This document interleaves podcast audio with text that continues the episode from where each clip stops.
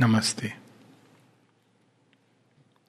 पशु और मनुष्य की, के जीवन में एक जो मौलिक अंतर है, वो ये है कि पशु अपना जीवन इंस्टिंक्ट के आधार पर जीते हैं। उनके अंदर एक प्रकार से जीवन ने, जीवन ही उनके अंदर दिशा, हर चीज़ जो आवश्यक है उसके लिए वो निर्धारित करता है। और वो कोई सचेतन विचार के द्वारा अपने जीवन को दिशा देने की या गंतव्य खोजने की चेष्टा नहीं करते हैं। आमतौर पे एक पशु का जीवन खान पीन प्रजनन और अपनी सुरक्षा, अपनी संतति की सुरक्षा, इसमें ही व्यतीत होता है। मनुष्य यदि यही इसी प्रकार का जीवन जिए तो वास्तव में उसमें पशु में विशेष अंतर है नहीं। किंतु मनुष्यों के अंदर एक नई चीज़ जागृत हो गई है, जिससे हम उनको डिफ्रेंशिएट करते हैं पशुओं से, और वो है विवेक, बुद्धि। इस बुद्धि के कारण कोई भी कर्म करने के पहले वो इंस्टिंक्ट से नहीं करता है। सच्चे मनुष्य की पहचान ये होती है कि उसकी जो इंस्टिंक्टिव मूवमेंट होती है, वो बुद्धि को रेफर करता है। और एक बार उसकी बुद्धि उसको हाँ करती है, तभी वो उस कर्म को करता है। और ये इतनी ऑटोमेटिक प्रोसेस है कि कई बार हम ये कॉन्शियस प्रोसेस नहीं होती है। लेकिन हर व्यक्ति जो घृणित से घृणित कृत्य कर रहा है, उसकी भी बुद्धि के अंदर कहीं ना कोई जस्टिफिकेशन होता है उसके कृत्य का। एक ऑटोमेटिक प्रोसेस है, पशु के अंदर ये नहीं होती है। तो प्रारंभ में जब ये बुद्धि जागृत हो रही होती है तो वो उसके प्राण तत्व के पूरी तरह अधीन होती है। तो उसका कार्य केवल ये होता है, जैसे एक, अंधा राजा, धृतराष्ट्र, हर चीज़ जो बेटा कह रहा है, उसको सैंक्शन कर रहा है। तो प्रारंभ में ये बुद्धि जब एकदम एक अविकसित या अर्धविकसित मनुष्य के अंदर ऑटोमेटिक जस्टिफिकेशन देती है, वो सैंक्शन नहीं होता है एक जस्टिफिकेशन होता है। तो आप एक टेररिस्ट से भी पूछोगे कि आप ये क्यों कर रहे हो? आप इस तरह का निश्चित संघार अबोध बच्चों की मृत्यु क्यों कर रहे हो? तो वो एक आपको जस्टिफिकेशन दे देगा। उस जस्टिफिकेशन को हम लोग लेफ़्ट लिबरल थॉट कहते हैं। और उसके अलावा क्षमा करेंगे। अच्छा उस, लेकिन जैसे जैसे मनुष्य प्रबुद्ध होता जाता है तो वो उस चीज़ को सच में एक एक सच्चे तर्क की तुला पर खोजता है फैक्ट्स को देखता है, और उसके बाद वो जीवन को जीने की कोई एक संकेत, कोई दिशा, कोई एक गाइडिंग लैंप की तरह उसको एक जीवन चलने के लिए एक लाइट चाहिए, जिसके अनुसार वो जीवन जिएगा। वास्तव में वही, वहीं से मनुष्य के मनुष्यता की, मनुष्यत्व की शुरुआत होती है। अब जैसी मनुष्य के अंदर ये बुद्धि धीरे धीरे जीवन को गवर्न करने लगती है, शासन करने लगती है, कुछ हद तक, कम से कम दिशा संकेत देने का, पूरी तरह शासन नहीं भी तो। तो हम देखते हैं कि मनुष्य दो प्रकार के आदर्श से जीते हैं इस संसार में। एक है जिसको हम कह सकते हैं कि मॉरल परफेक्शन एक परस्यूट होती है उनकी कि जीवन एक किसी आइडियल के अनुसार जिया जाए और उनके अंदर एक नैतिकता के अनुसार ऐसा करना चाहिए, ऐसा नहीं करना चाहिए। और कई बार इस मॉरल परफेक्शन को और सुदृढ़ करने के लिए एक रिलीजियस सैंक्शन भी दे दिया जाता है कि अब रिलीजियस सैंक्शन क्या होता है? मॉरल परफेक्शन क्या कहता है कि हमें ईमानदार होना चाहिए। क्यों ईमानदार होना चाहिए? क्योंकि ईमानदार होना अच्छी बात है।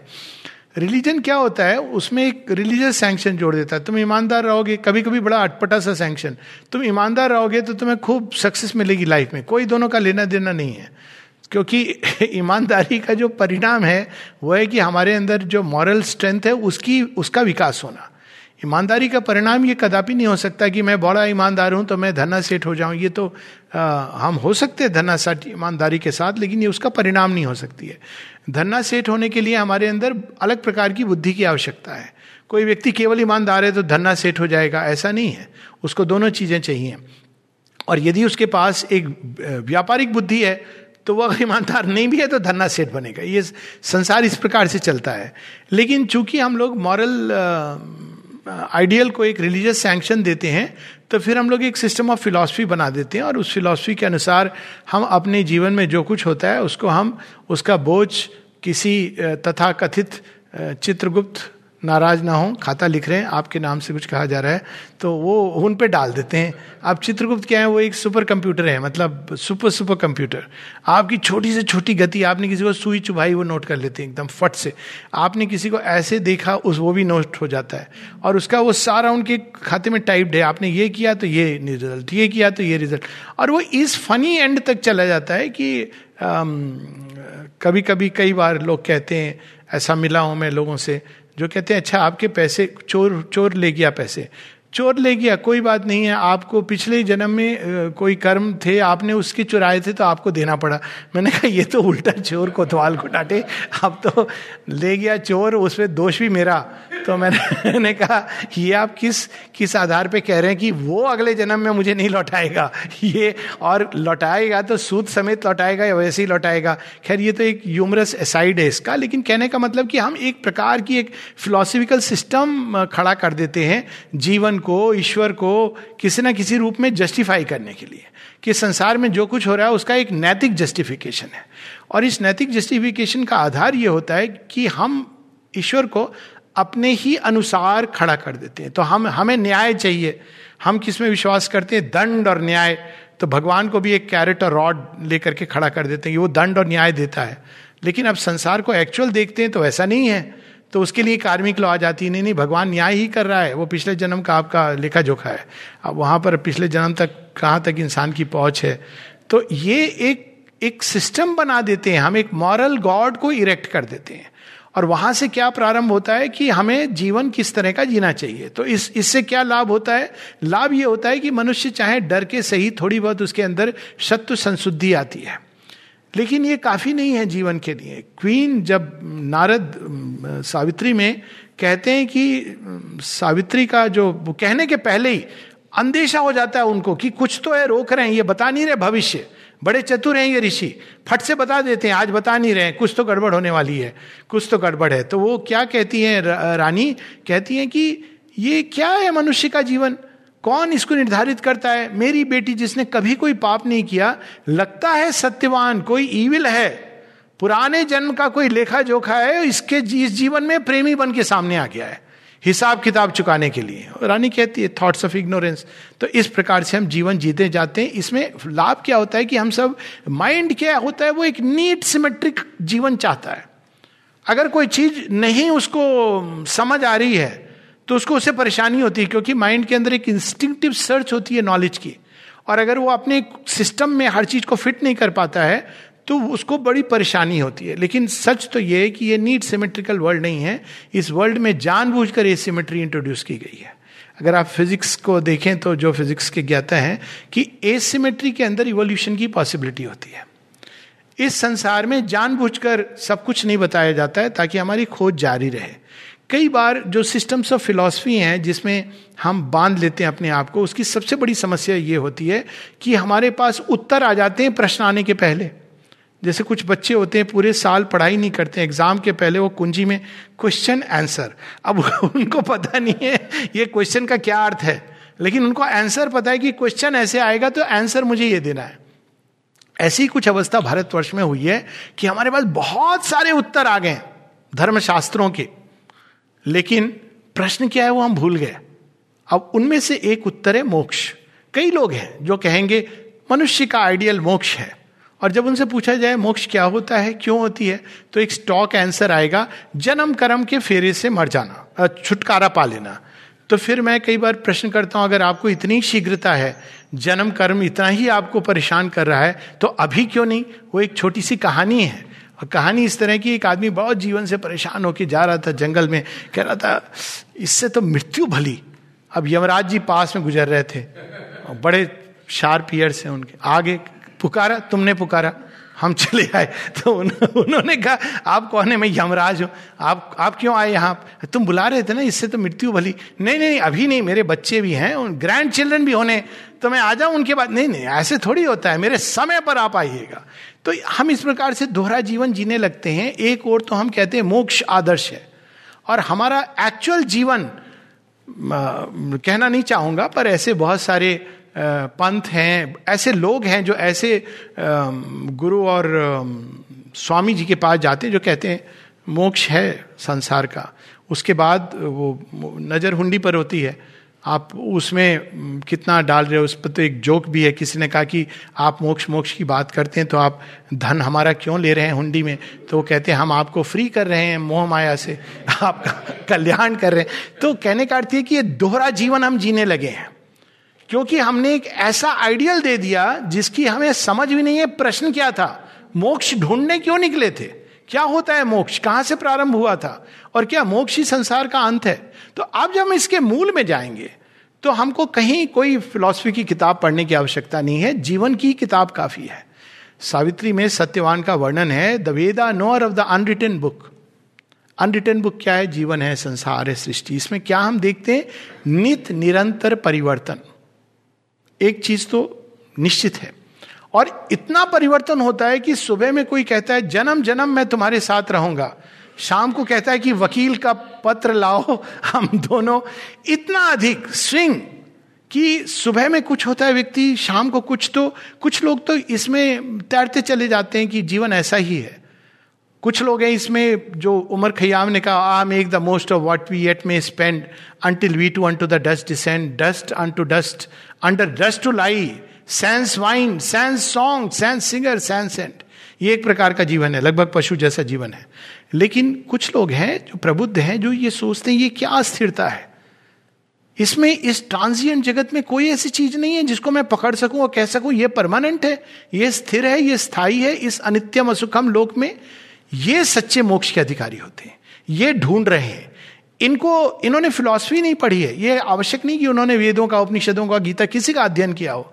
लेकिन वो संसार की अस्थिरता देखते हैं और संसार की अनित्यता को देखते हैं और संसार में नित्य परिवर्तनशील जब जगत को देखते हैं तो वो कहते हैं, इस ट्रांजियंस के अंदर क्या है? कोई ऐसी चीज़ है जिसको मैं पकड़ सकूँ? और जब वो उसके मूल में जाते हैं, जैसे हमारे पुराने ऋषि मुनि उसके मूल में जाते जाते तो क्या देखते हैं? हाँ the dance stable is the seal जिसके ऊपर डांस होता है। और उसको उन्होंने कितने सुंदर, बड़े सुंदर ढंग से प्रेजेंट किया है शिव जी की छाती पर काली का नृत्य हो रहा है। काली कौन है? काल को परिवर्तन कर रही है। नित, निरंतर उनके डांस से काल बदलता जा रहा है। तो काली के दो अर्थ हैं, लेकिन एक अर्थ ये कि वन हु चेंजेस टाइम इसीलिए उनको अघटन घटन पति यसी द ग्रेट गॉडेज जो सब बदल सकती हैं। उनके नित्य से काल बदलता है। जब उनकी गति द्रुत गति हो जाती है तो देवता कहते हैं, हम कोप नहीं कर पा रहे हैं, आप तो बदल रही हो, लेकिन काम तो हमको करना है। त्राही माम त्राही माम we can't cope with it तो तब सृष्टि कई बार प्रलय मोड में चली जाती है, क्योंकि वो इतना तीव्र परिवर्तन हो रहा है कि उसको उसको भी समझना मुश्किल होता है। तो शी इज़ डूइंग द परिवर्तन, लेकिन वो किसके ब्रेस्ट पर परिवर्तन हो रहा है? कौन सी स्टेबल बेसिस है? वो है ब्रह्म। शिव है, शिवत्व है। तो जब इस अस्थिर जगत से जाते जाते जाते जाते, जिसको बुद्धिज्म में इस तरह से अपस्ट्रीम अपस्ट्रीम जाते हुए, उपनिषदों में एक बड़ी सुंदर एक वर्णन है कि the self has set its eyes and senses outward अब वो क्या है? इसके कारण हम ऑटोमेटिकली बाहर की ओर भागते हैं। लेकिन कोई एक बिरला होता है जो अंदर की ओर मुड़ता है और अपने अंदर उस सोर्स को ढूंढता है। तो जब वो सोर्स की ओर हम जाते हैं, तब वास्तव में हम देखते हैं कि ये जो नेटवर्क था, जिसमें हम, ऐसा लग रहा था कि बाध्य हैं, हर चीज़ के पीछे एक हैबिचुअली पैटर्न्स के अनुसार हम जीवन जी रहे थे, ये कोई आवश्यक नहीं है कि हम इसमें बद्ध रहें और हम इससे अलग हो सकते हैं। ये एक मार्ग है जिसके द्वारा उन्होंने ये पाया कि इस नित निरंतर परिवर्तनशील अनित्य असुख संसार में एक रास्ता है, रास्ता खोजा, एक नहीं, कई खोजे। कर्म करते हुए कर्म योग भावना के द्वारा भक्ति योग मन के द्वारा ज्ञान योग अनेक अनेक प्रकार से कि एक मार्ग है संकरा पथ है।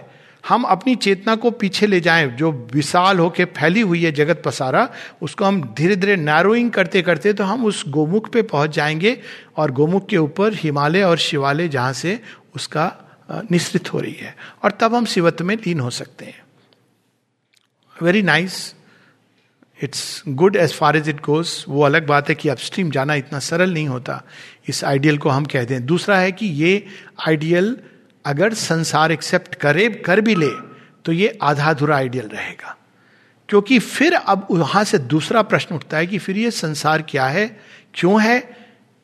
तो उसका एक्सप्रेशन ये दिया जाता है कि ये तो बना इसलिए है कि आप चौरासी लाख जोनी का फेरा करके वापस मर्ज हो जाइए। तो ऐसा लगता है कि ईश्वर जो सर्व, सर्वज्ञ है, उसने ये क्या कर डाला?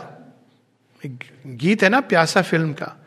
एस साहिर लुधियानवी जी का है, ऐसी दुनिया है तो फिर ऐसी ये दुनिया क्यों है? ये क्या है? ये आपने क्या बनाया? इतना पीड़ा, कष्ट, और फिर जब हम कहते हैं कि वो सच्चिदानंद है तो सच्चिदानंद ब्रह्म से निकला अचित निरानंद या जॉय और सौरों का। तो ये दोनों के बीच में एक द्वंद्व सा लगता है कि या तो वो सच है या ये सच है। तो द्वैतवाद में इसका जो सिद्धांत दिया गया है कि भाई ये तो एक अलग है, दुनिया अपने हिसाब से चलती, नेचर है। आपको भगवान को इसमें लाने की कोई ज़रूरत नहीं है। भगवान क्या है? वो तो विटनेस है। ये तो अपने आप चल रही है कर्मों के अनुसार से। भगवान का काम क्या है? वो बीच बीच में हमको निकाल लेते हैं। ऐसी एक एक पंथ है। तो उसमें कई ऐसे पंथ हैं जिसमें कहा जाता है कि जब सृष्टि बनी तो काल ने आत्माओं को अपने अधीन कर लिया। बड़ा अजीब सा है, बचकाना सा है। सो बेयर विद मी क्योंकि मुझे बड़ी हँसी आई थी जब मैंने सुना था। तो वो कह रहे थे, जब समझा रहे थे मुझे कि देखिए ऐसे है, काल ने ले लिया। तो मैंने कहा कि फिर तो संत पुरुष आते हैं, उसमें से कुछ, उन्होंने काल के साथ ये कॉन्ट्रैक्ट रखा हुआ है कि बीच बीच में हम कुछ आत्माओं को ले जाएँगे, मुक्त कर देंगे। तो मैंने कहा, वो, ये लग रहा है कि वो संत पुरुष ज़्यादा विवश है। काल ने कॉन्ट्रैक्ट में लिया और आप कुछ नहीं कर पा रहे हैं तो वो महाकाल कहाँ गया और कालातीत अवस्था कहाँ गई? तो इसका अर्थ ये कि कोई एक बहुत बड़ा गैप है हमारी अंडरस्टैंडिंग में। जब ये कहा जाता है कि हमारे वो तीन वर्णाश्रम है, ब्रह्मचर्य आश्रम, गृहस्थ आश्रम, वानप्रस्थ आश्रम, अंत में मोक्ष संन्यास तो ऐसी अब्रप्ट एंडिंग होती है। अगर आप लोगों ने फ़िल्म देखी होगी श्याम बेनेगल की एक पिक्चर थी, मंथन के बाद आक्रोश। तो उसमें एंड ऐसे होता है कि एक वकील कहता है, नहीं, मैं केस लड़ूँगा। और वो चौखट है, उसमें एक तरफ़ पाँव है, दूसरी तरफ़ दूसरा पाँव, फ़िल्म आ जाती दी एंड मैंने कहा सिनेमेटिकली तो बहुत कमाल की चीज़ है, लेकिन अब आपने ये जो कल्पना पे छोड़ दिया मनुष्य के what really happens is this really the end ये सारा सृष्टि, मेला झमेला, इसका अंत मोक्ष है। एब्रप्ट है। ब्रह्मचर्य में आप अपने शरीर को, मन को, प्राण को सबल बनाते हो। गृहस्थ आश्रम में आप एंजॉय करते हो। फिर आपसे कहा जाता है कि नहीं नहीं नहीं, इसको छोड़ो। ये एंजॉयमेंट ये गलत है। ये अल्टीमेट गोल नहीं है। तो आप चले जाते हो, वन वन भटकते हो। वो भी लोग आजकल नहीं करते कि भाई, लेकिन वो एक प्रैक्टिकल चीज़ थी कि सब सास ससुर अपने बहू को दे दें। जो चाबी होती है घर की और कहें कि भाई, अब हमारा टाइम आ गया, हम घूमेंगे। लेकिन ये भी नहीं करते हैं। पर ये था कि चलो, कलह बचेगी। और फिर उसके बाद वान प्रस्थ के बाद वो कहते हैं, अब संन्यास। तो ये लगता नहीं कि देर इज़ सडन एब्रप्टनेस कौन सी चीज़ है जो हम कहीं भूल कर रहे हैं? तो यहाँ पर हम देखते हैं कि शेरविंद एक अद्भुत बात लाते हैं। और साथ ही ये मोक्ष जो है, ये बहुत ही एक सेल्फिश चीज़ लगती है। और ये भी भाव हमारे स्क्रिप्चर्स में आया है। अगर हम श्रीमद भागवत को देखें तो उसमें एक कितनी सुंदर अभिप्सा है कि, मे आई कम ए थाउज़ेंड टाइम्स मैं हज़ार बार जन्म लूँ और तेरा सेवक बनूं और तुम्हारा कार्य करूँ। वो एक महत् कार्य है। और बुद्ध की कहानी में भी आता है कि जब बुद्ध निर्वाण महानिर्वाण में मर्ज होने वाले हैं तो मुड़ के देखते हैं और देखते हैं कि संसार में इतने लोग पीड़ा कष्ट में हैं। तो कहते हैं कि मैं कैसे निर्वाण को स्वीकार करूँ? जब तक एक भी प्राणी कष्ट में है तो कहा जाता है कि बुद्ध मुड़ जाते हैं संसार की ओर। और, और ये जो उनका रूप है जहाँ वो निर्वाण की ओर नहीं, संसार की ओर मुड़ जाते हैं, उसको मैत्री, अमिताभ, महायान, बुद्धिज्म में it's something very beautiful it's the most beautiful part of Buddhism जहाँ बुद्ध अपना व्यक्तिगत निर्वाण अस्वीकार करते हैं। बुद्ध के निर्वाण की तो हम बात करते हैं, लेकिन वो अपने निर्वाण को राजर महानिर्वाण को, जो देह त्याग के बाद आता है, उसको अस्वीकार करते हैं और कहते हैं कि मैं उपस्थित रहूँगा जब तक संसार के अंदर अचित है, अंधकार है, अज्ञान है इग्नोरेंस है डिजायर्स है। तो अब यहाँ पे जो मिसिंग लिंक है, इन दोनों आदर्शों में अब मनुष्य को समझ नहीं आता है कि वो किस रास्ते पे जाए। यदि मोक्ष ही आदर्श है कि हमको अल्टीमेटली मोक्ष जो मतलब है, जो आम मतलब है, वो है कि भाई संसार से हमें मुक्ति तो फिर डिले क्यों? फिर क्यों जब पैंसठ की उम्र हो गई, जब हम जकड़ गए पूरी तरह, जब हम अभी शुरू में तो 25 में मोक्ष लेना आसान रहता है। आदमी विवाह करता है और देख लेता है, दो साल में कि it is not worth it तो आइडियल टाइम तो वही है कि वो मोक्ष ले ले। अब वो नहीं, बच्चे भी, बच्चे के बाद, बच्चे भी उसके बाद बोले, अब पचहत्तर में आप मोक्ष लेके दिखाइए। तो अब ना बच्चे आपके जाने देंगे, आपकी तिजोरी आपके पास है और ना ग्रैंड चिल्ड्रेन नहीं नहीं, दादाजी नाना जी तो ये क्या आइडियल है? और ये फिर संसार बनाए ही क्यों? इस सब के बाद में कि हमने जो कि त्यों धर दी नहीं चदरिया, मटकी फूट गई, पानी चला गया। It's a very selfish thought कि हम मोक्ष ले लेंगे और संसार वो वैसा का वैसा रहेगा। ये जो एक विसंगति है, जिसमें हम देखते हैं कि समन्वय नहीं है संसार और भगवान के बीच। या तो संसार को हमने प्रिपरेशन बना दिया for the other worldliness world is a preparation for other worldliness intelligence in life is a preparation for escape from life तो ये तो अपने आप में एक विरोधाभास है। और या फिर हमने कहा कि भाई, ऐसा है कि वो तो बहुत बड़ी चीज़ है, वो तो कुछ बाबा जी के लिए है, लेकिन हम लोग तब तक एक सात्विक जीवन जिए, जिसमें अगेन आप हैं उसी चक्रव्यूह में और उस घेरे के अंदर फंसे हुए हैं बंधे हुए हैं। तो इन दोनों का समन्वय जो एक प्रश्न, शेष प्रश्न था, जो मोक्ष के बाद उठता है कि यदि मोक्ष विकल्प है मनुष्य का एकमात्र तो ये सृष्टि क्या है, संसार क्या है? शिवत्व को तो हमने समझ लिया, शक्ति के नर्तन को नहीं समझा। लेकिन यदि हम वास्तव में ऋग्वेद में भी जाएँ, लोग अक्सर कहते हैं तंत्र में देवी महात्मा है, लेकिन ऋग्वेद में भी जहाँ पे क्रिएशन का प्रारंभ की बात होती है तो कहते हैं वह जो बीइंग नॉन बीइंग के परे है, उसके अंदर एक इंपल्शन होती है। वो इंपल्शन क्या है? That is the Devi the divine mother वो इम्पेल करती है इस सृष्टि के लिए और आनंद से सृष्टि निश्रित होती है। तो यदि सृष्टि के आदि स्रोत में आनंद है, ईश्वर है, शक्ति है, सच्चिदानंद है तो इस संसार का अंत भी आनंद, सच्चिदानंद होना चाहिए। तो फिर ये क्या है जो अभी हम देखते हैं? यहाँ शेरविंद इस पिक्चर को कंप्लीट करते हैं। बड़ा फ़ेमस डायलॉग है, लेकिन कई बार कॉमन प्लेस चीज़ें बड़ी गुड मीनिंग रखती है। और वो है कि पिक्चर अभी बाकी है, दोस्त। इंटरवल तक देखी है तुमने। ये एक नई चीज़ कि ये संसार फिनिश्ड प्रोडक्ट नहीं है। और ये लॉजिकल भी है, क्योंकि अगर हम केवल विकास क्रम को देखें इवोल्यूशन की धारा को देखें तो जो शक्ति डस्ट से धूल के कण या उससे भी नीचे एटम से मनुष्य तक ले आई, जहाँ वो विचार करने लगा कि मेरे जीवन का लक्ष्य क्या है, मोक्ष है, ईश्वर है तो वो यहाँ रुक कैसे सकती है? तो पहली चीज़ तो ये कि मनुष्य इस कड़ी का, इस विकास की कड़ी का अंतिम बिंदु नहीं है। ये हम भूल करते हैं, जितने भी हम चौरासी लाख योनि सीट्स पर मनुष्य है सीट्स पर अभी है। और शीर्ष पर क्यों है? क्योंकि उसके अंदर एक संभावना है कि वो अपने ही स्रोत को, अपने ही क्रिएटर को जान सके, उससे जुड़ सके, ये संभावना है। लेकिन जुड़ के उसका लय होना है, या जुड़ के वो इस संसार के अंदर नव सृष्टि को जन्म देगा, यहाँ पे प्रश्न रुक जाता है। तो श्री अरविंद इसको आगे ले जाते हैं कि मनुष्य अंत नहीं है।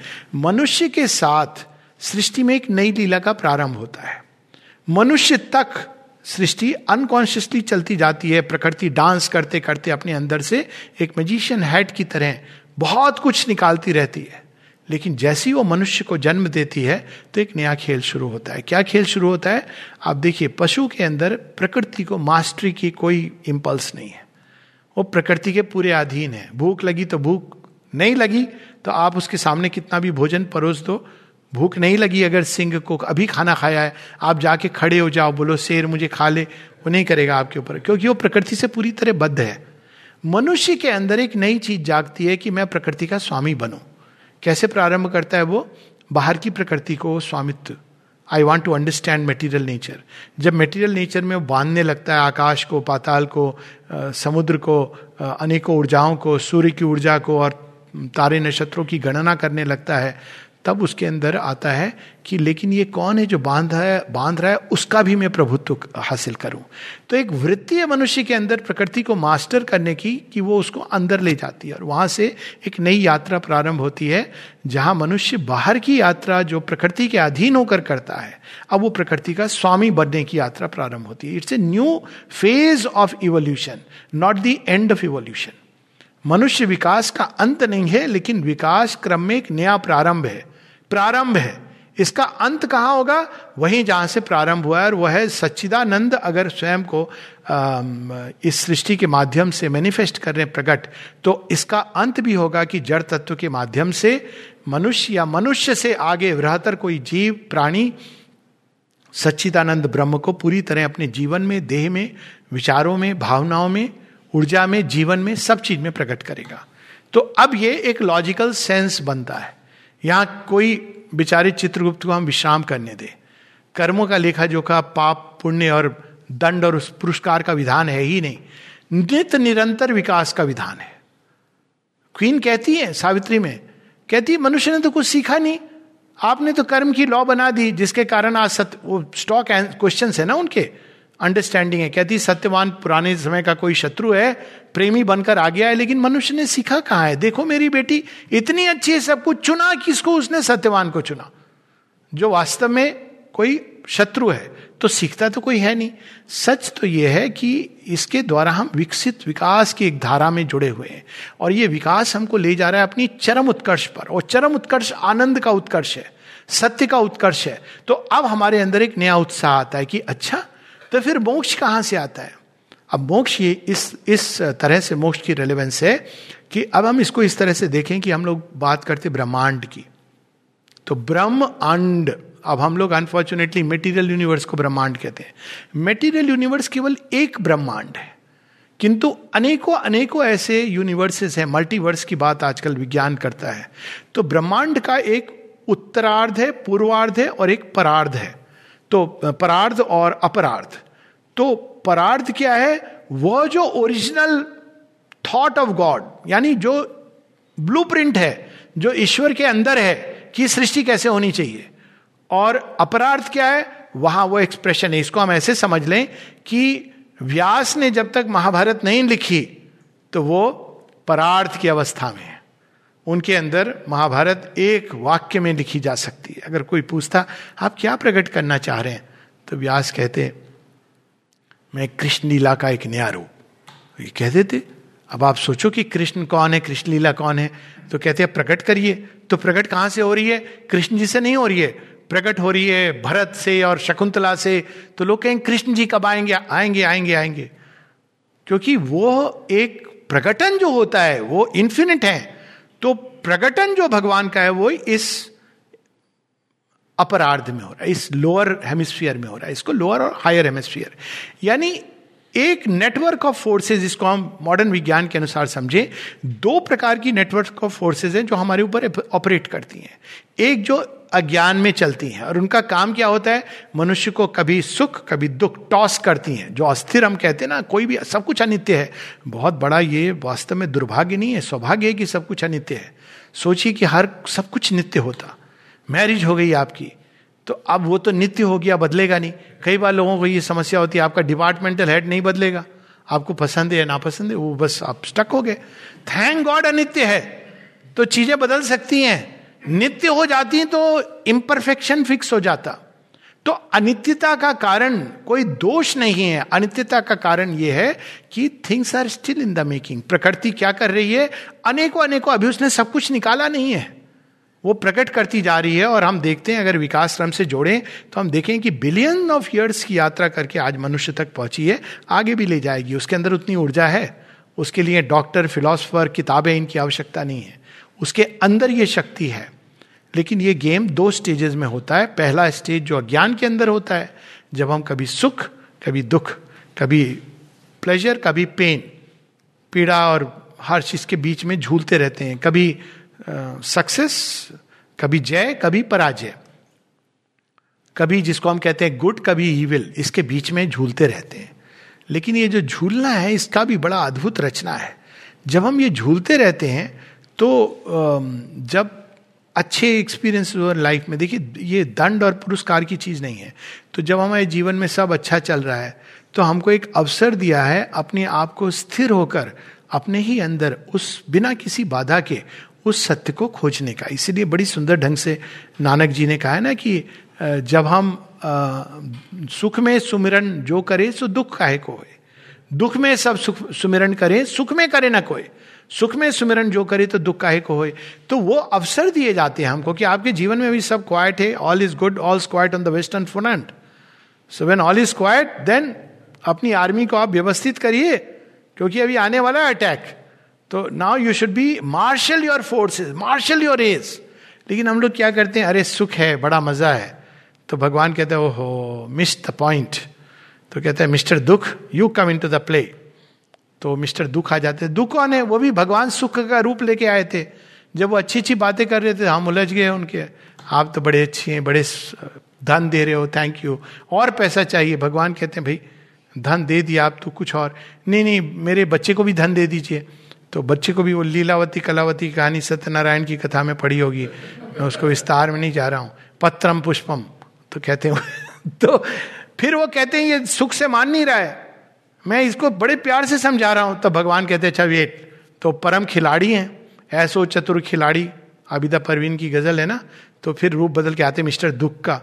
तो हम कहते हैं, आप कौन है? मैं मिस्टर दुख हूँ। आप क्या करेंगे? पीड़ा दूँगा तुम्हें। क्यों मैंने क्या पाप किया है? पाप नहीं किया। तुमने सुख का सदुपयोग नहीं किया। यही गलती की तुमने। तो दुख के रूप में आते हैं। फिर बाद में कोई व्यक्ति, हिम्मत हो ना, दुख का मास्क खींचेंगे, देखें वहाँ भी भगवान खड़े हुए हैं। तब आप कह सकते हो उनसे, ये क्या रूप बना करके घूम रहे हो? हाँ वो अच्छा वाला रूप में क्या बुराई थी? तब वो हंसेंगे, कहेंगे तू समझ नहीं रहा था ना तो आज जरा भयानक रूप धर के आया तो ये खेल है। जब आप इस खेल को समझ जाते हैं, तब it becomes a joyous play लेकिन जब तक इसको समझते नहीं, तब तक ये पीड़ा। और तब ये पीड़ा में आते आते एक समय आता है, मनुष्य कहता है, ये खेल ही बेकार है। और इससे बाहर चला जाए मोक्ष। लेकिन वास्तव में मोक्ष क्या है? इस लोअर नेचर की नेटवर्क से मुक्ति। इतना ही है। आप अज्ञान से मुक्ति ही मोक्ष है।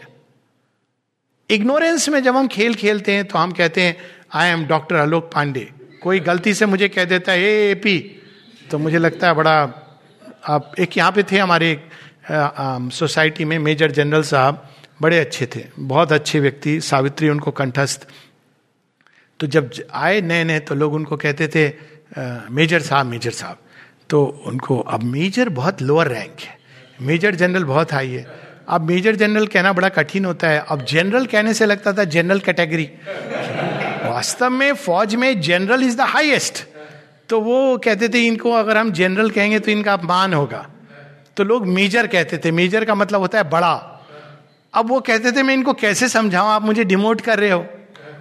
तो आपने देखा होगा कि ये ये खेल क्यों होता है? ये जब हम खेल, अज्ञान में खेलते हैं, मैं डॉक्टर आलोक पांडे हूँ, आप मुझे नहीं जानते हैं, मैं सो एंड सो हूँ। तो फिर वो कहते हैं अच्छा भगवान कहते हैं, अभी आते हैं तुम्हारी डॉक्टरी सारी दिखाने के लिए। तो क्या करेंगे? एक आध बीमार ऐसे भेज देंगे कि आप कुछ नहीं कर सकते तो आप बोलेंगे हमारी मेडिकल कंडीशन ये वो। नहीं नहीं, तू तो कहता था ना डॉक्टर भगवान होता है। वो लोग कहते तो विश्वास करता था ना डॉक्टर भगवान होता है। देख अभी कैसा भगवान है। तो इन सब के द्वारा खेल खेल रहे हैं वो। क्या खेल खेल रहे हैं? अरे डॉक्टर एक ही है हीलर एक ही है। और कोई आलोक पांडे एक, एक रोल प्लेइंग है। आलोक पांडे या द पर्सनैलिटी जिसको हम कहते हैं कि गो आउटर पर्सनैलिटी ये तो यंत्र है। लेकिन वो दुजेंद्र लाल रॉय के जो भजन है तुम्हार कर्मो तुम्हें करो माँ लोके बोले कौरी आमी ये एक स्टेट आती है जहाँ हम ज्ञान अचित अंधकार से मुक्त होने लगते हैं। और हम अपने आप को भ्रांति में नहीं रहते कि हम ये हैं। लोग हमको चने के झाड़ पे चढ़ा रहे हैं तो हम वहाँ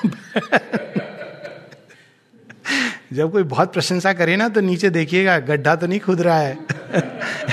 एक हाथ उसका आपको चढ़ा रहा है, दूसरे हाथ से कुदाल लिए हुए, गिराने के लिए। कब्र खुद ही रही है। तो अगर आप चढ़ गए तो देख लीजिए। तो तो संभाव, इसलिए कि इस संभाव के द्वारा हम इस डोर नेटवर्क से बाहर निकलने लगते हैं। शीतोष्ण, हानि लाभो, जया जयो। मान अपमान, नानक भी कहते हैं ना तजो मान अपमाना। कह नानक ये खेल कठिन है, को गुरमुख जाना। अस्तुति निंदा दो त्यागी, खोजे तब निर्वाणा। तो ये जो एक स्टेट है, एक ऐसी स्टेट है मोक्ष की, निर्वाण की, जब हम इस लोअर नेचर के नेटवर्क से फ्री हो जाते हैं। हम ये जान जाते कि ये मैं नहीं हूँ। लोग कह रहे ये मैं अपना एक आइडेंटिटी कार्ड में सीमित नहीं हूँ, मैं तो असीम हूँ। मैं इस, और ये इंटेलेक्चुअल नॉलेज नहीं इंटेलेक्चुअल नॉलेज बड़ी भयानक होती है। It has to be lived in every day life experience कि मैं ये, और इसके बड़े टेस्ट आते हैं, इसीलिए समता का अभ्यास कि ये मैं वो क्या कार्ड होता है? विजिटिंग कार्ड हाँ। मैं ये विजिटिंग कार्ड नहीं हूँ। मैंने अपने को सीमित किया हुआ है, यदि जैसे एक पिता स्वयं को सीमित करता है, जब बच्चे के साथ वो खेलता है तो पिता की बड़ी समस्या होती है कि वो जीते या हारे। एक बड़ा अच्छा एडवर्टाइजमेंट आता है आजकल। माँ कहती है, बच्चे को दौड़ना सिखा रही है।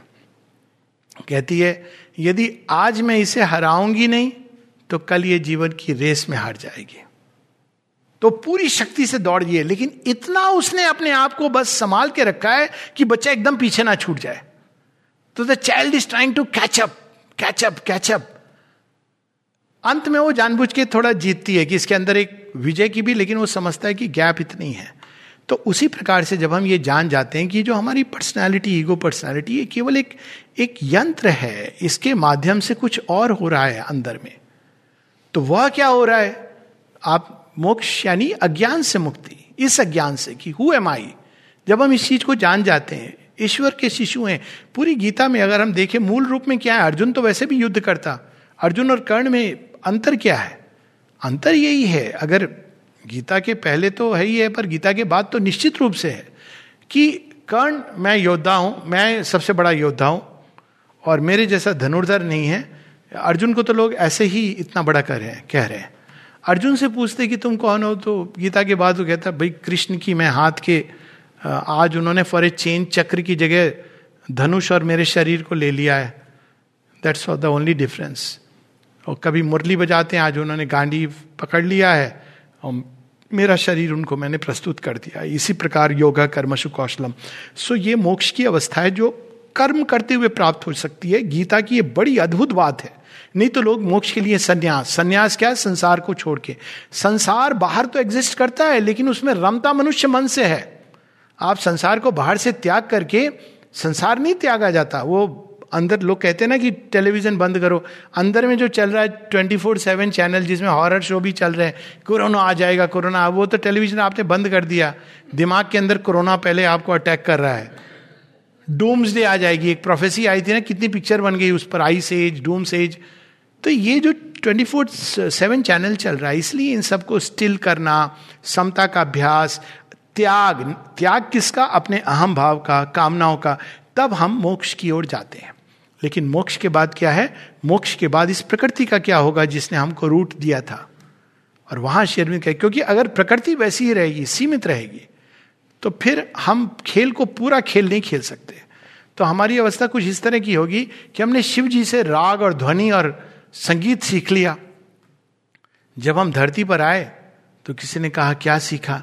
तांडव सीखा। और क्या सीखा? शिव जी से हमने वो नाद सीखा। डमरू बजाना। अब सोचिए वो कोई आपके हाथ में डमरू दे दे, बोले, बजाओ शिव जी जैसे। ये नहीं है वो यंत्र। उसके परफेक्ट सुर हैं। तो आप जरा गाना गाइए। आज गला नहीं ठीक है, थोड़ा गर्म पानी। क्योंकि यंत्र उपयुक्त नहीं है। तो अब यहाँ पे दूसरे लेवल का खेल शुरू होता है, जिसकी बात शेरविंद कहते हैं कि जो लोअर नेटवर्क ऑफ़ फोर्सेस हैं, वास्तव में डिराइव कहाँ से हुई है? हायर नेटवर्क से। लोअर नेटवर्क में क्या है? शरीर है। शरीर कहाँ से? ये जो एग्जिस्टेंस है सब्सटेंस है कहाँ से निकला है? From the one substance one existence इसलिए शेरविंद कहते हैं out of the immortals substance you were made तत्व वही है। लेकिन वो अपने को डेंस करता करता करता करता ये बन गया है, जिसको हम कहते हैं देह है। तत्व वही है। There is only one substance दो नहीं हो सकते हैं। तो उस सब्सटेंस को खोजना, वो उसी को पारसमणि। लेकिन वो सब्सटेंस इस जड़ तत्व से बाहर निकलना इजी नहीं है, वो जला देगा। इट विल बर्न अवे तो एक तैयारी होनी, एक एल्केमी की प्रोसेस है। But there is only one substance it is the divine substance भगवान भी तो रूप धारण करते हैं, जो विजन्स में हम देखते हैं। तो हमारा रूप ऐसा क्यों नहीं हो सकता? क्योंकि हमारा सब्सटेंस इतना स्थूल है। जब भगवान भी मानव देह को लेते हैं तो वो भी इस रूप की सीमा में बन जाते हैं। लेकिन पर्पस ये रहता है कि ये सब्सटेंस एक दिन चेंज हो one day the mask one day the fire will burn through the mask one day the face will burn through the mask तो तब क्या होगा कि यही substance that is the original beauty का जो, परम सौंदर्य के प्रकट होने का संभावना होगी। उसी तरह से प्राण तत्व, हमारा जीवन क्या है? एक खोज है डिजायर्स के थ्रू हम ये मिल जाए, वो मिल जाए। अब भगवान को कोई बोले, आप क्या खोज रहे हैं? बोले, मुझे कुछ खोजने की ज़रूरत नहीं, क्यों? सब मेरा है, ईशावास्यम इदम सर्वम यत किंच जगत्याम जगत। ये क्या मतलब? जिस घर में जाता हूँ, मेरे ही घर है। जिस रूप में मुझे लोग पूछते हैं, वो मेरा रूप है। मैं सर्वशक्ति मानू तो जो मुझे चाहिए, जिसकी आवश्यकता है, वो आ जाती है। कृष्ण का तो बहुत अच्छा है। बैठे हैं वहाँ से, उन्होंने सुदर्शन चक्र अपने पुकारना भी नहीं पड़ता, उसको पता चल जाता है कि अभी कृष्ण जी को ज़रूरत है। हम लोग ढूंढ रहे होते हैं, हमारा कैसे से सेल फ़ोन पे नंबर देख रहे होते हैं, लेकिन मनुष्य उस अवस्था को प्राप्त कर सकता है जीवन कि उसको जिस चीज़ की आवश्यकता हो, जिस समय इसको कहते हैं प्रैक्टिकल ओमनीपोटेंस और जो लोग योग की यात्रा पे चलते हैं, उनके जीवन में ऐसा होता है, जिस चीज़ की जब ज़रूरत होती है, उस समय वो आ जाती है। अभी भी ऐसा होता है कई बार, लेकिन हम उसको समझ नहीं पाते क्योंकि हमको कुछ और चाहिए होता है। हमको तो चाहिए होता है जो हम चाहते हैं। तो भगवान कई बार वह चीज़ हमारे सामने ले आते हैं जिसकी ज़रूरत है। लेकिन जब हम कॉन्शियस हो जाते हैं तो हम जानते हैं कि अच्छा आपको भी आप, भगवान ने भेजा है। और तब हमारी डीलिंग अलग होने लगती है। तो प्राण के अंदर जो अभी तड़प है, कसक है, शक्ति की जॉय की, यही तो प्राण चाहता है। सौंदर्य की, वो सारी चीज़ें, प्रेम की वो सारी चीज़ें अभी हम प्रकट नहीं कर पाते क्योंकि हमारी जो चेतना है और जो लोअर नेटवर्क ऑफ़ फोर्सेज है, वो बड़े सीमित है। लेकिन वो हमको तैयार कर रहे हैं। ठोक पीट कर, पहले भगवान हमको लोहार के हाथ में सौंपता है। लोहार मार मार के उसके बाद उसके बाद सोनार के पास जाते हैं कि अब इसमें से सोने का अंश निकालो। तो ये एक प्रोसेस है। लोअर नेटवर्क के बाद अब एक हायर नेटवर्क है जो प्रतीक्षारत है। तो इन दोनों को कहा गया दिति और अदिति दिति यानी जो डार्क दैत्य जिनसे निकले, ये लोअर नेटवर्क डिवीज़न के आधार पर कार्य करता है। तो इसमें ये अलग है, वो अलग है, सब अलग है। और जो हायर नेटवर्क है, वो दूसरे ढंग से कार्य करता है। जो एक शरीर में होता है, वो ट्रांसमिट होने लगता है। अभी भी होता है, लेकिन बहुत मुश्किल से होता है। ऑटोमेटिकली ट्रांसमिट होने लगता है बिकॉज़ इससे हायर नेटवर्क वो वननेस पर आधारित है। यूनिटी ऑफ़ सब्सटेंस पे आधारित है। प्राण तत्व, जिस चीज़ की उसके अंदर इच्छा नहीं उसको आवश्यकता होती है, वो चीज़ जिसके पास आती है, इच्छा नहीं करनी होती है। तो ऐसे लोग हैं जो इस प्रकार की चेतना में जीते हैं और जो चीज़ उनको चाहिए, उनको चेष्टा नहीं करनी पड़ती। है बड़ी इंटरेस्टिंग बात है, कई आप योग में सुनेंगे, एक है चेष्टा के द्वारा हम कुछ प्राप्त करें, चेष्टा नहीं करनी पड़ती है, लेकिन ये मतलब नहीं कि जो कामना करते हैं वो प्रकट हो जाता है। That is a different magic वो तो एक प्राणिक फोर्सेस का खेल है बड़ा भयानक खेल है। लेकिन जिस चीज़ की आवश्यकता है, इसी को गीता में बड़े सुंदर ढंग से कहा है, योग क्षेम वहा में हम। अब वो भी किसी और ने यूसर्व कर लिया कि हम आपका योग क्षेम वहा में हम करेंगे। पर यह कि जो व्यक्ति योग की निष्ठा में चलता है, लोग पूछते हैं, भाई, हमारा भरण पोषण कौन करेगा? अरे, जिनकी खोज में जा रहे हो, वो करेंगे। सारे संसार का देख रहे हैं। आप जाओगे तो आपका नहीं देखेंगे। तो he will look after every need माँ से किसी ने पूछा, mother what should be expect from you माँ ने कहा everything from the most material to the most spiritual ना एवरीथिंग का ये मतलब नहीं है कि माने का मैं तुम्हें करोड़पति बना दूँगी। ये केबीसी का खेल नहीं है। लेकिन तुम्हें जिस चीज़ की ज़रूरत है वो तुम्हें दे दी जाएगी। तुम अब अपने जीवन को आ, जो दिशा होनी चाहिए रूपांतरण की उस दिशा में लगाओ। उसी प्रकार से अभी हमारा मन क्या है? मन एक स्ट्रगलिंग इग्नोरेंस है। कितना एफर्ट होता है किसी चीज़ को जानने के लिए। इस किताब से पढ़ूं, उधर से पढ़ूं, पूरे किसी को कोई बात बोलनी होती है तो वेदांत दर्शन, कहीं ये ना आ जाए इवन स्पिरिचुअल टॉक में ऐसा लगता है कोई एग्जामिनेशन हो रहा है। लेकिन होना क्या चाहिए? जो माँ बुलवाना चाहे, वो बुलवा देंगी, वो, जो प्रकाश, जो ज्ञान चाहिए, वो स्वतः स्फूर्त प्रकट हो जाएगा इंट्यूशन के द्वारा। तो ये अब नया नेटवर्क हमारे अंदर प्रारंभ होगा। अब हम उस जगह पहुँच गए हैं, लेकिन उसके लिए मोक्ष केवल एक स्टेप है। अगर हम लोअर नेटवर्क से फ्री नहीं होते और हायर नेटवर्क स्टार्ट हो गया तो वो हमारे नेचर को बहुत अस्थिर कर सकता है। इसीलिए श्री अरविंद दिव्य जीवन में बताते हैं कि अगर तीन प्रकार के रूपांतरण बताते हैं, चैत्य, आध्यात्मिक और अति मानसिक तो कहते हैं यदि हम चैत्र रूपांतरण के पहले स्पिरिचुअल ट्रांसफॉर्मेशन की तरफ़ चले गए। मनुष्यता ने मन की सीमा टूट गई, मान लीजिए, ऐसे लोग होते हैं। तो हम एक ल्यूमिनस मैडनेस में जा सकते हैं, क्योंकि जब हायर नेटवर्क काम करने लगता है और लोअर नेटवर्क शुद्ध परिष्कृत नहीं है तो लोअर नेटवर्क क्या करता है? उसकी शक्तियाँ उनको पावर्स को लेकर अपने दुरुपयोग करने में लगाती हैं। यही हम देखते हैं, असुर राक्षस क्या करते हैं? भगवान मिल जाते हैं, लेकिन अंत में मांगते क्या है? वो एक सीमित त्रिलोक का राज्य। तो जब तक ये शुद्ध नहीं होता, ये प्रकृति हमारी लोअर नेटवर्क तो शुद्धि, उसके बाद मुक्ति। हम जब तक इससे मुक्त नहीं होते, इस ये शुद्ध नहीं होता, तब तक अगर हायर नेटवर्क ऑपरेट करने लगा तो माइंड उस रे को समझेगा जो इंट्यूशन आ रही है आ मैं बड़ा ज्ञानी हूँ, मैंने इतनी किताबें लिखी हैं, मैं ऐसा वक्ता हूँ वक्ता हूँ। सो वो तो माइंड ऐसे सोचेगा, हृदय सोचेगा मेरे अंदर जो प्रेम है ऐसा संसार में किसी के अंदर, मुझे प्रेम करना आता है। भगवान मुस्काएगा, प्रेमी मैं ही हूँ तो ज़्यादा मत कर अपने आप को। प्राण समझेगा कि अरे मेरे अंदर ये शक्तियाँ हैं, वो शक्तियाँ हैं। और देह के अंदर जो चमचम होगी तो व्यक्ति उसको भी एक दुरुपयोग के मार्ग पर ले जाएगा। तो शुद्धि से मुक्ति। लेकिन मुक्ति के बाद नेक्स्ट स्टेप इज़ शक्ति और सिद्धि। भुक्ति और सिद्धि। या सिद्धि और भुक्ति, ये दो चीज़ें हम कर सकते हैं। तो शुद्धि, मुक्ति, सिद्धि सिद्धि क्या है? परफेक्शन ऑफ़ नेचर हमारे अंदर मन, प्राण, शरीर डिवाइन की तरह परफेक्ट हो जाए। अभी तो ये एक ह्यूमन परफेक्शन भी नहीं है इनके अंदर। हम मनुष्य भी नहीं बने पूरी तरह। फिर इनके अंदर एक स्पिरिचुअल ट्रांसफॉर्मेशन के पहले चैत्य के स्पर्श से पहले वो एक शुद्धि आएगी बेसिक शुद्धि। तब जब स्पिरिचुअल फोर्सेस आएँगी तो हमारा लोअर नेचर उनको मिसयूज नहीं करेगा, लेकिन अपने रूपांतरण के लिए उसका उपयोग होगा। तो शुद्धि, मुक्ति, उसके बाद ऐसे जैसे जैसे स्पिरिचुअल फोर्सेस ऊपर की चेतना की, उतर करके हायर कॉन्शियसनेस की, मन, प्राण, शरीर को धीरे धीरे धीरे चेंज करेंगी, पकाएँगी इन द रियल सेंस तो वैसे वैसे सिद्धि आएगी। सिद्धि is step toward divine perfection human range में जो संभावना है, उसके आगे जो एक आध्यात्मिक दिव्य मानव के अंदर संभावनाएँ होनी चाहिए, वो प्रकट होने लगेंगी। It's a new way of knowing new way of thinking new way of feeling new way of living new way of being even the body will be something which will act in a new way अभी तो वो habit से react करता है। बीमारी हो गई तो सबसे पहले वो बॉडी कहता है, न जाने क्या हो गया। डॉक्टर उसको और सुदृढ़ करता है, नहीं, क्या हो गया? हम बताते हैं। डॉक्टर आपको कहेगा, आपको एक्यूट मायोकार्डियल इन्फेक्शन हो गया। अरे, वो पूछता है क्या कह रहे हैं? हार्ट अटैक हो गया। अब वो माइंड कहता है हार्ट अटैक मतलब मैं मरने वाला हूँ। चलो वसीयत लिख दो। तो क्या होता है कि पूरा बॉडी उस मोड में, लेकिन अगर बॉडी आपका पूरी तरह खुला हुआ है दिव्य तत्व की तरफ़ तो जैसे ही वो अटैक होगा तो उसको टर्न कर देगा चेंज कर देगा, उसके अंदर एक नई संभावना ले आएगा। सब कुछ संभव है पॉसिबल है। और उसी के लिए ये संसार बना है। और इस तरह आगे बढ़ते हुए बिल्कुल इस संसार में एक नवीन सृष्टि, एक दिव्य मानव जो, जिसकी बात शेरविंद कहते हैं, जहाँ देह तक रूपांतरित होगा। तो ये लोअर नेटवर्क से निकलने के लिए शुद्धि और मुक्ति आवश्यक है। इसके बाद सिद्धि, और जब सिद्धि हो जाएगी तो अंत क्या होगा?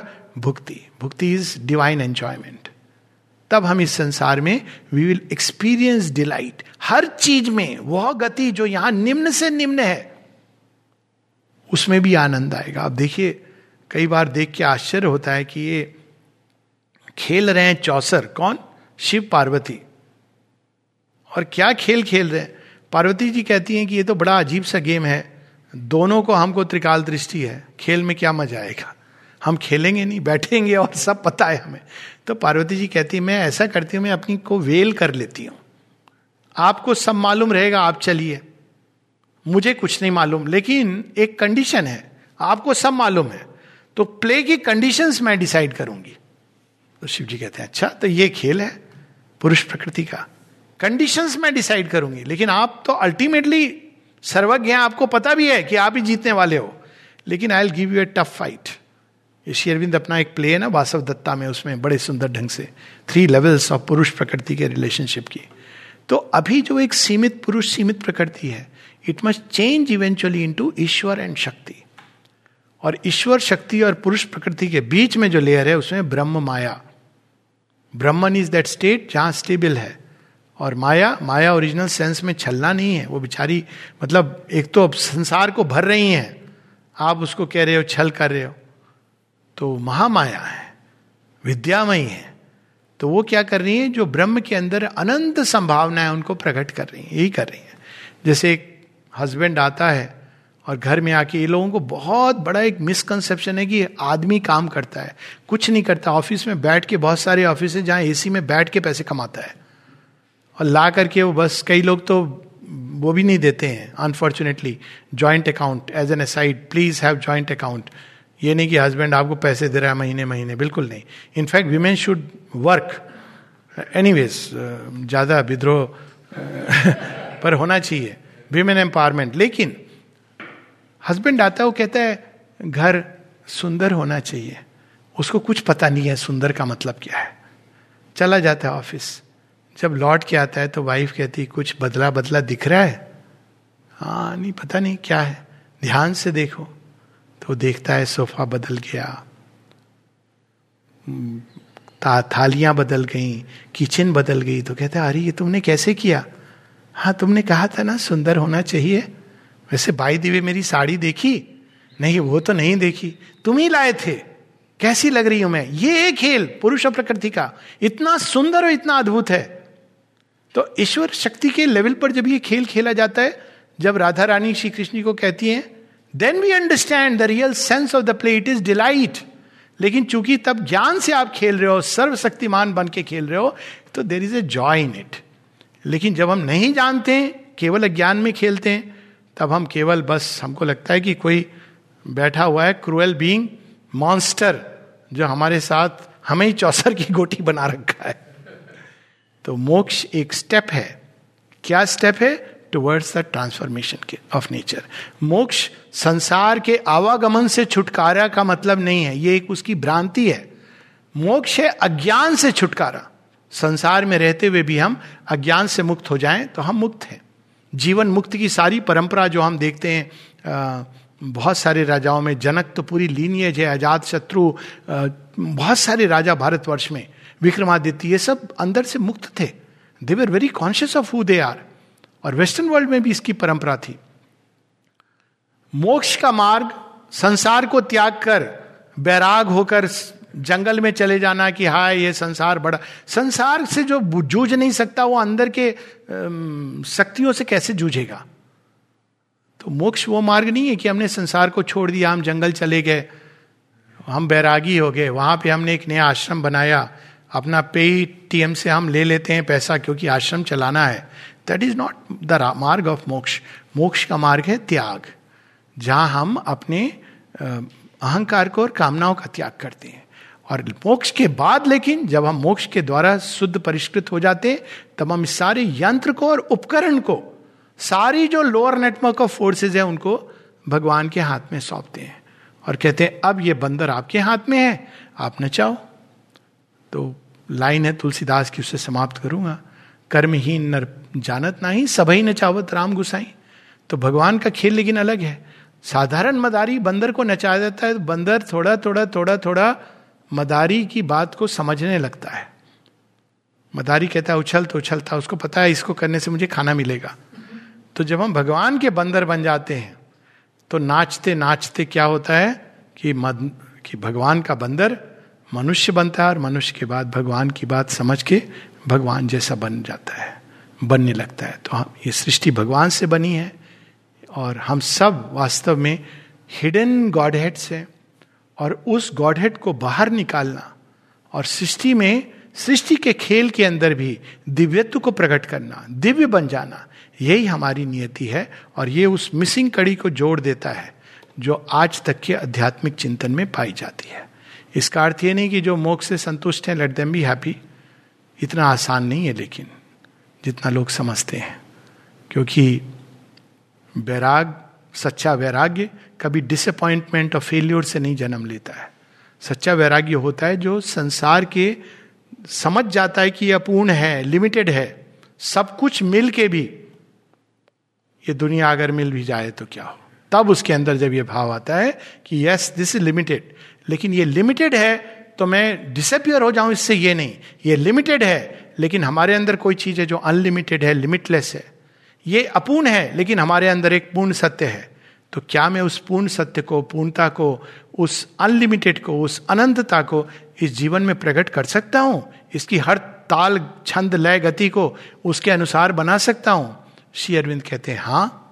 ट्रेडिशनल स्पिरिचुअलिटी कहती है, ना। और यही एक मूल अंतर है। जिनके अंदर जो संसार से बड़े दुखी हैं, बाहर जाना चाहते हैं, गेट खुला है, प्रयास लेकिन there are some heroic souls जिनको ये स्वार्थ लगता है, जो हज़ार जन्म लेकर के भी इस संसार में दिव्य पूर्णता को प्रकट करना चाहते हैं। तो मोक्ष के परे उन सबको समर्पित है और उससे भी परे उस लीलामय को जिसने इस संसार आनंद के आधार पर बनाया और अंत में वो इसको आनंद में बनाएगा, सत्य में बनाएगा, चैतन्य में बनाएगा। उस दिशा में मोक्ष केवल एक कदम है not the final end of the journey नमस्ते। डॉक्टर साहब ब्रीफली जरा सामूहिक मोक्ष का ज़िक्र करें। सामूहिक मोक्ष कलेक्टिव योग actually more than collective emancipation पर कलेक्टिव इमेंसिपेशन उसी से आता है। तो एक मोक्षवादी धारा है जिसमें ये प्रश्न किया जाता है कि भाई मोक्ष तो एक व्यक्तिगत चीज़ है संसार का क्या होगा? तो कई लोग वही मिसगाइडेड uh, माइंड्स कहते हैं हाँ अगर सब लोग मोक्ष प्राप्त कर लेंगे तो बस कल्याण हो जाएगा। इट इज़ लाइक सेइंग कि भाई I mean it's an impossibility और अगर वो हो जाएगा तो फिर संसार का पूरा प्रयोजन ही नष्ट हो जाता है। तो वो आइडियल नहीं है मनुष्य का, जो सामूहिक कलेक्टिव योग की बात श्री अरविंद कहते हैं तो एक एस्पेक्ट है कि इंडिविजुअल रूपांतरण। लेकिन चूँकि हम संसार में इंटरकनेक्टेड हैं तो ये रूपांतरण केवल एक व्यक्ति में संभव नहीं है। मोक्ष एक व्यक्तिगत चीज़ हो सकती है। हम संसार से कट सकते हैं इंडिविजुअली लेकिन अगर रूपांतरण होना है इस संसार का तो वो एक कलेक्टिव प्रोसेस है। मतलब वो चेंज ऑफ़ लॉ है। तो अगर आप प्राइम मिनिस्टर इसका एक उदाहरण ऐसे ले लें कि आपको कोई समस्या है, अपनी व्यक्तिगत समस्या है, चाहे इनकम टैक्स आपका ज़्यादा कट गया और ये तो आप अगर जाएँ और प्राइम मिनिस्टर से आपकी पहुँच हो गई तो आप उनको कहेंगे, सर, ये देखिए, ये जो इनकम टैक्स ज़्यादा कट गया, ये आपका जो नियम कानून है सही नहीं है। प्राइम मिनिस्टर कहते हैं, अरे, तेरी प्रॉब्लम है ना, मैं सॉल्व कर देता हूँ। केवल तेरे लिए मैं कॉन्स्टिट्यूशन को नहीं चेंज करूँगा unless there is a really very aware prime minister वो कहेंगे, जरा इसका कागज़ देख लेना। लेकिन अगर हज़ार, दो हज़ार, दस हज़ार लोग जाते हैं तो क्रांति होती है। प्रारंभ एक से हो सकती है। ये रूपांतरण की क्रांति का प्रारंभ श्री अरविंद, श्री माता जी करते हैं। लेकिन जब धरती के अंदर यह प्यास जागेगी कि मोक्ष नहीं, हमको रूपांतरण चाहिए। हमको सूरत हाल यहाँ बदलना है। सिर्फ़ हंगामा करना मेरी फितरत नहीं। चाहते हैं कि सूरत यहाँ बदलनी चाहिए। एक शेर है ना? तो ये जब हम, जब धरती के अंदर ये पुकार उठेगी दिस मस्ट चेंज ये है वह तो जगत जननी माँ तो प्रतीक्षारत हैं इसी बात के लिए। लेकिन समूह को ये डिमांड करनी है। ये changing the law of nature here एक सामूहिक प्रोसेस है, क्योंकि इंटरकनेक्टेडनेस है। तो एक इंडिविजुअल ट्रांसफॉर्मेशन परमिसिबल भी नहीं है। इंडिविजुअल ट्रांसफॉर्मेशन इस तरह की बात कई लोग कहते हैं कि अश्वत्थामा इमोटल हो गया, अब I am not getting into that लेकिन एक इंडिविजुअली ऐसा संभव है कि एक योगी एक अपने अंदर एक आरोपित करके एक हायर लेवल ऑफ़ कॉन्शियसनेस अपने जीवन को प्रलोंग कर ले। यह संभव है। इवन प्राण तत्व से यह संभव है कि वो संसार से थोड़ा कटा रह के स्वामी जी जो थे ब्रह्मानंद नर्मदा के तट पे he was around two hundred fifty years जब श्री अरविंद उनसे मिलने गए थे। तो वो क्यों ऐसा था? क्योंकि वो कट करके अपने को एक हायर कॉन्शियसनेस को आरोपित करके वन कैन प्रोलॉन्ग लाइफ लेकिन जो साधारण मनुष्य उसका जीवन तो वही पैटर्न पे चलता है। लेकिन अगर समूह के अंदर एक प्यास, एक पुकार जगती है और चेंज होना शुरू होता है तो वो रैपिडली स्प्रेड करता है और वो सारे जंगल की आग की तरह फैलता है। और ये इसको आजकल अलग अलग ढंग से टिपिंग पॉइंट की बात करते हैं। सारी इवोल्यूशनरी प्रोसेस ऐसी होती है कि पहले एक जीव जो होता है वो छटपटाता है, वो चैलेंज को फेस करता है, फिर समूह चैलेंज को फेस करता है। तो उसके अंदर जो छटपटाहट होती है तो प्रकृति, माँ प्रकृति उसके अंदर से एक नई प्रजाति को जन्म देती है। तो इस सेंस में शेयरविंद का yoga by its very nature एक कलेक्टिव योग है। ये एक इंडिविजुअल योग नहीं है। इसमें कोई इंडिविजुअल स्पेसिमेन अचानक सुपर माइंड का नहीं बनेगा। एक रीजनेबल नंबर ऑफ़ ह्यूमैनिटी चाहिए। इसीलिए माता जी से जब किसी ने पूछा औरविल में तो उन्होंने पचास हज़ार लोगों की बात की थी। तो अगर सारे संसार में शेयरविंद ने प्रारंभ में कहा था हंड्रेड कंप्लीट मैन क्योंकि अगर एक रीजनेबल लोग ऐसे होंगे जो इस खुल करके इस तरह से एक नए जगत की अपने अंदर अभिप्सा करेंगे तो टिपिंग पॉइंट आ जाएगा। एक टाइम आएगा जब टिपिंग पॉइंट आएगा और प्रकृति शीघ्रता से बदलना शुरू कर देगी। तो इस सेंस में ये कलेक्टिव योग है, क्योंकि यहाँ हम प्रकृति को बदल रहे हैं, ना कि इससे दूर भाग रहे हैं। प्रकृति से एस्केप करना मोक्ष है। वो एक इंडिविजुअल कर सकता है। जैसे एक लास्ट उदाहरण में ले लूँ, अफ़गानिस्तान से आपने एस्केप करा दिया लोगों को। वो एक इंडिविजुअल फेनोमिना है। लेकिन तालिबान वही है, आईसिस के भी वही हैं, आतंकवादी भी वही हैं, अलकायदा भी वही है नथिंग इज़ चेंज्ड लेकिन वहाँ पर चीज़ों को बदलना दैट इज़ ट्रांसफॉर्मेशन वो एक व्यक्ति से नहीं होगा।